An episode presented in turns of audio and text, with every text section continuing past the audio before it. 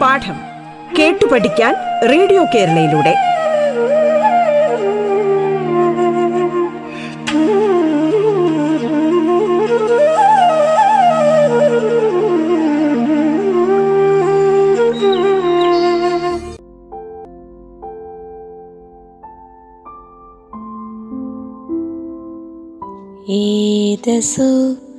ए माटी ममतमयी एतसो ये माटी ममतमयी माटी।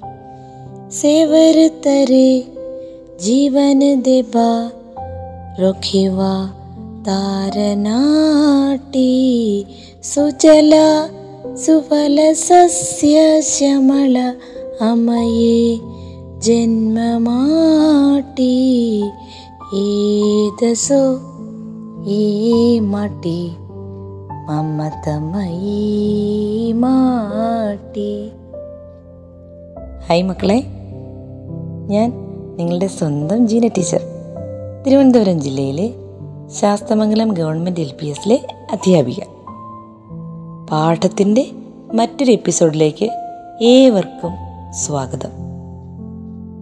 ഞാൻ ആദ്യം പാടിയ പാട്ട് കൂട്ടുകാർ എവിടെയെങ്കിലും കേട്ടിട്ടുണ്ടോ? ഏത് ഭാഷയിൽ എഴുതപ്പെട്ട ഗാനമാണിത് എന്നറിയാമോ? ഇന്ത്യയിലെ ഒഡീഷ എന്ന സംസ്ഥാനത്തെ ഒഡിയ ഭാഷയിൽ എഴുതപ്പെട്ട ഒരു ദേശഭക്തി ഗാനമാണിത്. നമ്മുടെ ഇന്ത്യയിൽ എത്ര സംസ്ഥാനങ്ങളുണ്ട്? ഇരുപത്തിയൊൻപതല്ലേ? ഓരോ സംസ്ഥാനത്തെയും ഭാഷയും സംസ്കാരവും വേഷവും ആചാരങ്ങളും ഒക്കെ വ്യത്യസ്തമാണ്. അപ്പോൾ ഇന്ന് നമുക്ക് ഇന്ത്യയിലെ വിവിധ സംസ്ഥാനങ്ങളുടെ ചില രസകരമായ പ്രത്യേകതകൾ പരിചയപ്പെട്ടാലോ? ഇന്ത്യയിലെ ഓരോ സംസ്ഥാനത്തെയും ഭാഷ വ്യത്യസ്തമാണെന്ന് നമുക്കറിയാം.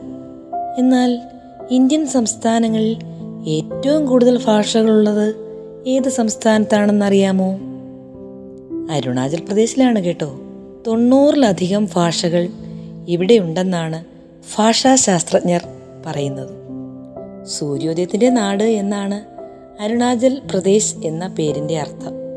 ഇവിടുത്തെ ഡോങ് താഴ്വരയിലാണ് ഇന്ത്യയിൽ ആദ്യം സൂര്യപ്രകാശം പതിക്കുന്നത്. അരുണാചൽ പ്രദേശിന് മറ്റൊരു പേര് കൂടിയുണ്ട് കേട്ടോ. ഇന്ത്യയുടെ ഓർക്കിഡ് തലസ്ഥാനം എന്നാണ് അരുണാചൽ പ്രദേശ് അറിയപ്പെടുന്നത്. കാരണം എന്തെന്നോ ഇന്ത്യയിൽ കാണപ്പെടുന്ന ആയിരത്തിലധികം ഓർക്കിഡ് ഇനങ്ങളും വളരുന്നത് അരുണാചൽ പ്രദേശിലാണ്. കാരണം എന്തെന്നോ ഇന്ത്യയിൽ കാണപ്പെടുന്ന ആയിരത്തിലധികം ഓർക്കിഡ് ഇനങ്ങളിൽ അറുന്നൂറോളം ഇനങ്ങൾ അരുണാചൽ പ്രദേശിലുണ്ട്. ലോകത്തിലെ ഏറ്റവും ഉയരമുള്ള പ്രതിമ സ്ഥിതി ചെയ്യുന്ന സംസ്ഥാനം ഏതാണെന്നോ ഗുജറാത്താണ്. ഇന്ത്യയിൽ ഏറ്റവും കൂടുതൽ കടൽത്തീരമുള്ള സംസ്ഥാനവും ഗുജറാത്ത് തന്നെ. ആയിരത്തി എണ്ണൂറ് കിലോമീറ്ററാണ് ഇവിടത്തെ കടൽത്തീരങ്ങളുടെ ആകെ നീളം. സിംഹങ്ങളുള്ള ഒരേയൊരു ഏഷ്യൻ വനമായ ഗിർ ദേശീയോദ്യാനവും ഗുജറാത്തിലാണ്. ലോകത്തിലെ ഏറ്റവും ഉയരമേറിയ പ്രതിമ സ്ഥിതി ചെയ്യുന്ന സംസ്ഥാനം ഗുജറാത്താണെന്ന് പറഞ്ഞില്ലേ? ആ പ്രതിമയുടെ പേരെന്താണെന്നറിയാമോ? സ്റ്റാച്യു ഓഫ് യൂണിറ്റി ദൈവത്തിന്റെ സ്വന്തം നാട് എന്നറിയപ്പെടുന്ന സംസ്ഥാനം ഏതാണ്? നമ്മുടെ കേരളം. ഈശ്വരൻ വസിക്കുന്ന സ്ഥലം എന്നർത്ഥം വരുന്ന ഒരു സംസ്ഥാനം നമ്മുടെ ഇന്ത്യയിലുണ്ട്. അതാണ് ഹരിയാന. ഏഷ്യയിലെ ഏറ്റവും വലിയ കള്ളിമുൾച്ചെടി ഉദ്യാനം സ്ഥിതി ചെയ്യുന്നത് ഹരിയാനയിലാണ്. ഏകദേശം മൂവായിരത്തി അഞ്ഞൂറോളം ഇനത്തിൽപ്പെട്ട കള്ളിമുൾച്ചെടികൾ ഈ ഉദ്യാനത്തിലുണ്ട്. ഹരിയാനയുടെ തലസ്ഥാനമാണ് ചണ്ഡീഗഡ്. ചണ്ഡീഗഡ് മറ്റൊരു സംസ്ഥാനത്തിന്റെ തലസ്ഥാനം കൂടിയാണ്. പഞ്ചാബിന്റെ. പഞ്ചാബിനും ഹരിയാനയ്ക്കും കൂടി ഒരു തലസ്ഥാനമേ ഉള്ളൂ അതാണ് ചണ്ഡീഗഡ്. മഹാഭാരത യുദ്ധവും ഗീതോപദേശവും നടന്നത് ഹരിയാനയിലെ കുരുക്ഷേത്ര ഭൂമിയിൽ വച്ചാണെന്നാണ് വിശ്വാസം. കൂട്ടുകാരെല്ലാവരും മഹാഭാരതവും രാമായണവുമെല്ലാം ടി വിയിൽ കണ്ടിട്ടുണ്ടാകും ഇല്ലേ? കുറച്ചു സമയമായി സംസ്ഥാനങ്ങളുടെ വിശേഷങ്ങൾ കേട്ടുകൊണ്ടിരിക്കുകയാണല്ലേ? ഇനി വേറൊരു സംസ്ഥാനത്തിലെ ദേശഭക്തി ഗാനത്തിലെ കുറച്ച് വരികൾ കേട്ടാലോ? പില്ലല്ലാര ഉം, പാപ്പല്ലാര ഉം, రేపటి భారత పౌరుల్లార ഉം. ഇത് ഏത് ഭാഷയിലേതാണെന്നറിയാമോ തെലുങ്ക് ഭാഷയിൽ എഴുതപ്പെട്ട ഒരു ദേശഭക്തി ഗാനത്തിലെ ആദ്യ രണ്ട് വരികളാണ് ഞാനിവിടെ ചൊല്ലിയത്. പ്രിയപ്പെട്ട കൂട്ടുകാരെ നമ്മൾ കുറച്ച് സംസ്ഥാനങ്ങളുടെ വിശേഷങ്ങൾ കേട്ടു ഇല്ലേ? ഇന്ത്യയുടെ തലസ്ഥാനമാണ് ഡൽഹി. ഡൽഹിക്ക് സംസ്ഥാന പദവി കൂടിയുണ്ടെന്ന് കൂട്ടുകാർക്കറിയാം. ഇന്ത്യയുടെ സാമ്പത്തിക തലസ്ഥാനം എന്നറിയപ്പെടുന്നത് ഡൽഹിയല്ല പിന്നെയോ മുംബൈയാണ്. മുംബൈ സ്ഥിതി ചെയ്യുന്നത് മഹാരാഷ്ട്ര എന്ന സംസ്ഥാനത്താണ്. ഇന്ത്യയിൽ റെയിൽ ഗതാഗതം ആരംഭിച്ചത് മഹാരാഷ്ട്രയിലാണ്. മഹാരാഷ്ട്രയിലെ ശനി സിംഗ്നാപൂർ എന്ന ഗ്രാമത്തിലെ ആളുകളൊന്നും കെട്ടിടങ്ങൾക്കും വീടുകൾക്കും വാതിലുകൾ പണിയാറേയില്ല. ശനിക്ഷേത്രത്തിന് പ്രശസ്തമായ ഇവിടം ശനിദേവന്റെ സംരക്ഷണയിലാണെന്നാണ് ഗ്രാമവാസികളുടെ വിശ്വാസം. മഹാരാഷ്ട്രയിലെ നവ്പൂർ റെയിൽവേ സ്റ്റേഷന് ഒരു പ്രത്യേകതയുണ്ട്. എന്താണെന്നോ? രണ്ട് സംസ്ഥാനങ്ങളിലാണ് ഇത് കാണപ്പെടുന്നത്. ഒരു പകുതി മഹാരാഷ്ട്രയിലും മറുപകുതി ഗുജറാത്തിലും. ഇന്ത്യയിൽ തന്നെ ഏറ്റവും അധികം ലോക്കൽ ട്രെയിൻ യാത്രക്കാരുള്ളത് മുംബൈയിലാണ്. രണ്ടായിരം പേരെ ഉൾക്കൊള്ളാൻ കഴിയുന്ന ട്രെയിനുകളിൽ തിരക്കേറിയ സമയത്ത് നാലായിരത്തി അഞ്ഞൂറിലധികം പേർ യാത്ര ചെയ്യാറുണ്ടത്രേ. പ്രിയപ്പെട്ട കുഞ്ഞുങ്ങളെ ആയിരത്തി തൊള്ളായിരത്തി അൻപത് ജനുവരി ഇരുപത്തിയാറിനാണ് ഇന്ത്യ ഒരു പരമാധികാര റിപ്പബ്ലിക്കായി പ്രഖ്യാപിക്കപ്പെട്ടത്. അന്നേ ദിവസം കുറച്ച് സംസ്ഥാനങ്ങൾ കൂടി രൂപീകൃതമായി. അത് അവ ഏതൊക്കെയാണെന്ന് അറിയണ്ടേ? അസം ബീഹാർ ജമ്മു കാശ്മീർ ഒഡീഷ തമിഴ്നാട് ഉത്തർപ്രദേശ് പശ്ചിമ ബംഗാൾ ഈ സംസ്ഥാനങ്ങളെല്ലാം രൂപീകൃതമായത് ആയിരത്തി തൊള്ളായിരത്തി അൻപത് ജനുവരി ഇരുപത്തിയാറിനാണ്.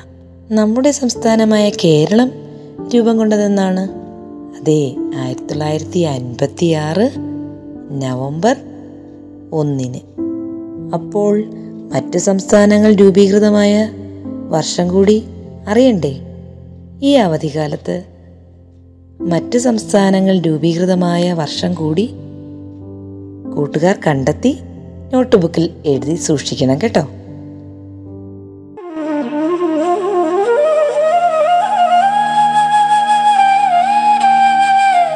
പാഠം കേട്ടു പഠിക്കാൻ റേഡിയോ കേരളയിലൂടെ. പാഠത്തിൽ ഇനി ഇടവേള.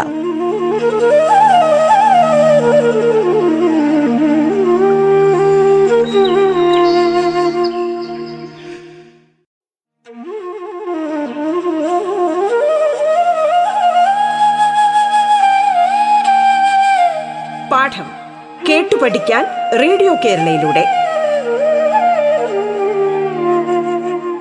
തുടർന്ന് കേൾക്കാം പാഠം.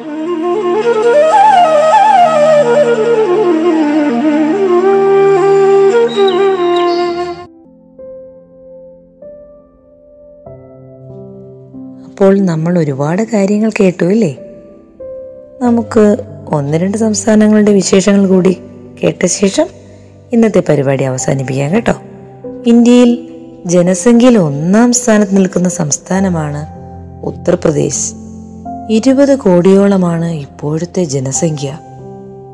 ഏറ്റവും കൂടുതൽ വിദ്യാർത്ഥികൾ പഠിക്കുന്ന സ്കൂളിനുള്ള ലോക റെക്കോർഡ് ഉത്തർപ്രദേശിലെ ലക്നൌവിലെ സിറ്റി മോണ്ടിസോറി സ്കൂളിനാണ്. അൻപത്തി അയ്യായിരത്തിലധികം കുട്ടികൾ ഇവിടെ പഠിക്കുന്നുണ്ട്. ഏറ്റവും കൂടുതൽ ലോക്സഭ നിയമസഭാ സീറ്റുകളുള്ള സംസ്ഥാനവും ഉത്തർപ്രദേശ് തന്നെയാണ്. ഇനി ഒരു പ്രത്യേകത കൂടി ഈ സംസ്ഥാനത്തിനുണ്ട് കേട്ടോ. ഏറ്റവും കൂടുതൽ പ്രധാനമന്ത്രിമാരെ സംഭാവന ചെയ്ത സംസ്ഥാനവും ഉത്തർപ്രദേശാണ്. ജവഹർലാൽ നെഹ്റു ലാൽ ബഹദൂർ ശാസ്ത്രി ഇന്ദിരാഗാന്ധി ചരൺ സിംഗ് രാജീവ് ഗാന്ധി വി പി സിംഗ് ചന്ദ്രശേഖർ അടൽ ബിഹാരി വാജ്പേയി നരേന്ദ്രമോദി എന്നീ പ്രധാനമന്ത്രിമാർ ഉത്തർപ്രദേശിലെ ലോക്സഭാ മണ്ഡലങ്ങളിൽ നിന്ന് തിരഞ്ഞെടുക്കപ്പെട്ടവരാണ്. എന്താ കേട്ടിട്ട് കൗതുകം തോന്നുന്നുണ്ടോ?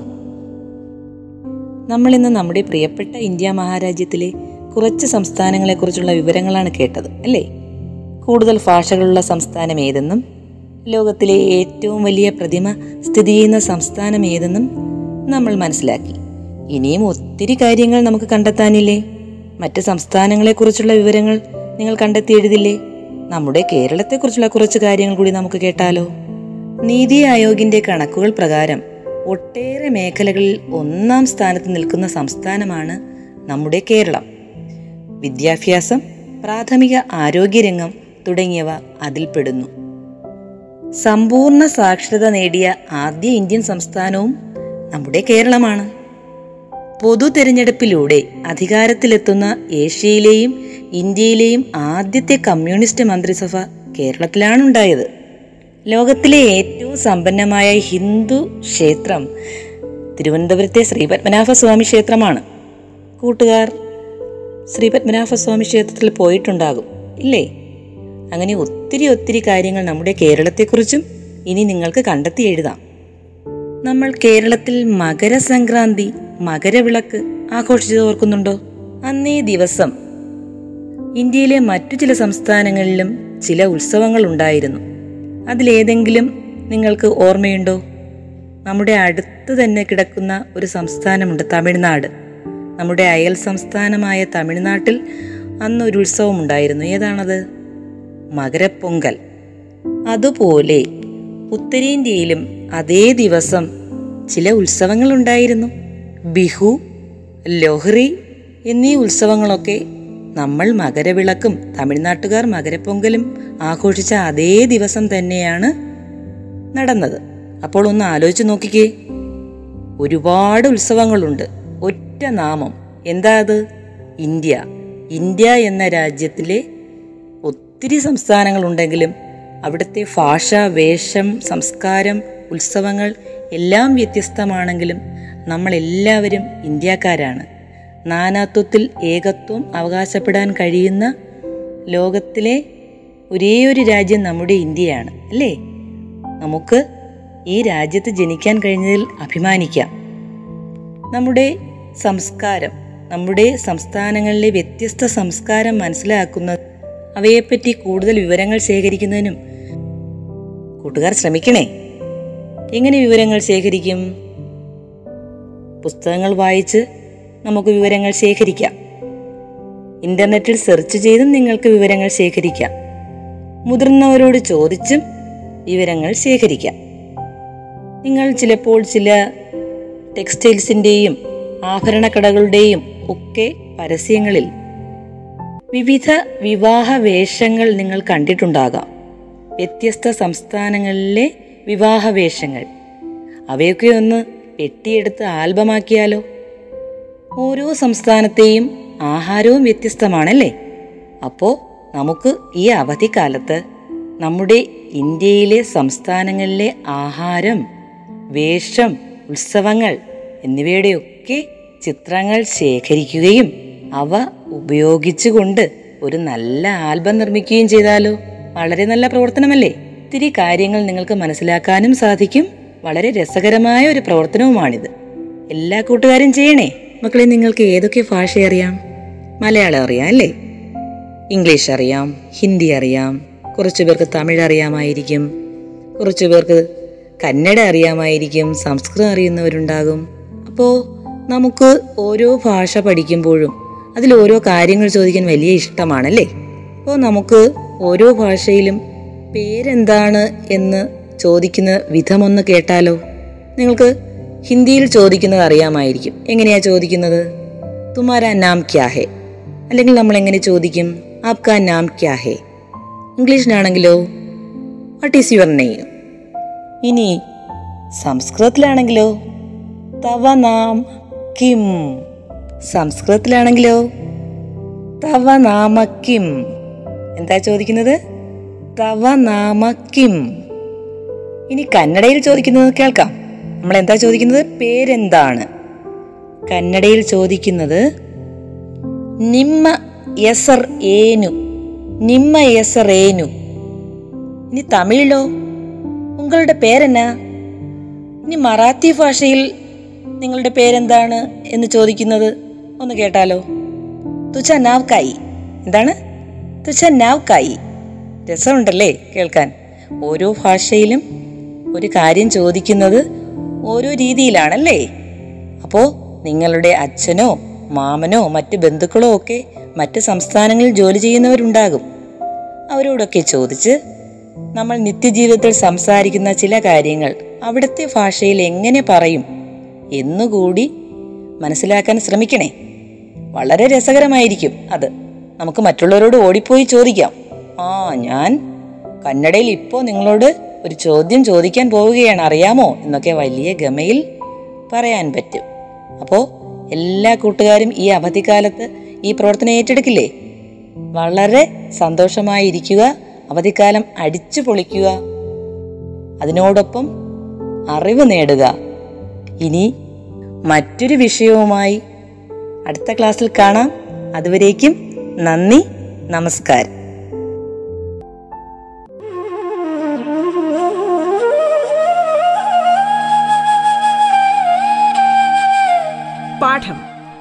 പഠിക്കാൻ റേഡിയോ കേരളയിലൂടെ. പാഠത്തിന്റെ ഇന്നത്തെ അധ്യായം പൂർണമാകുന്നു. ഇനി അടുത്ത ദിവസം കേൾക്കാം. നമസ്കാരം.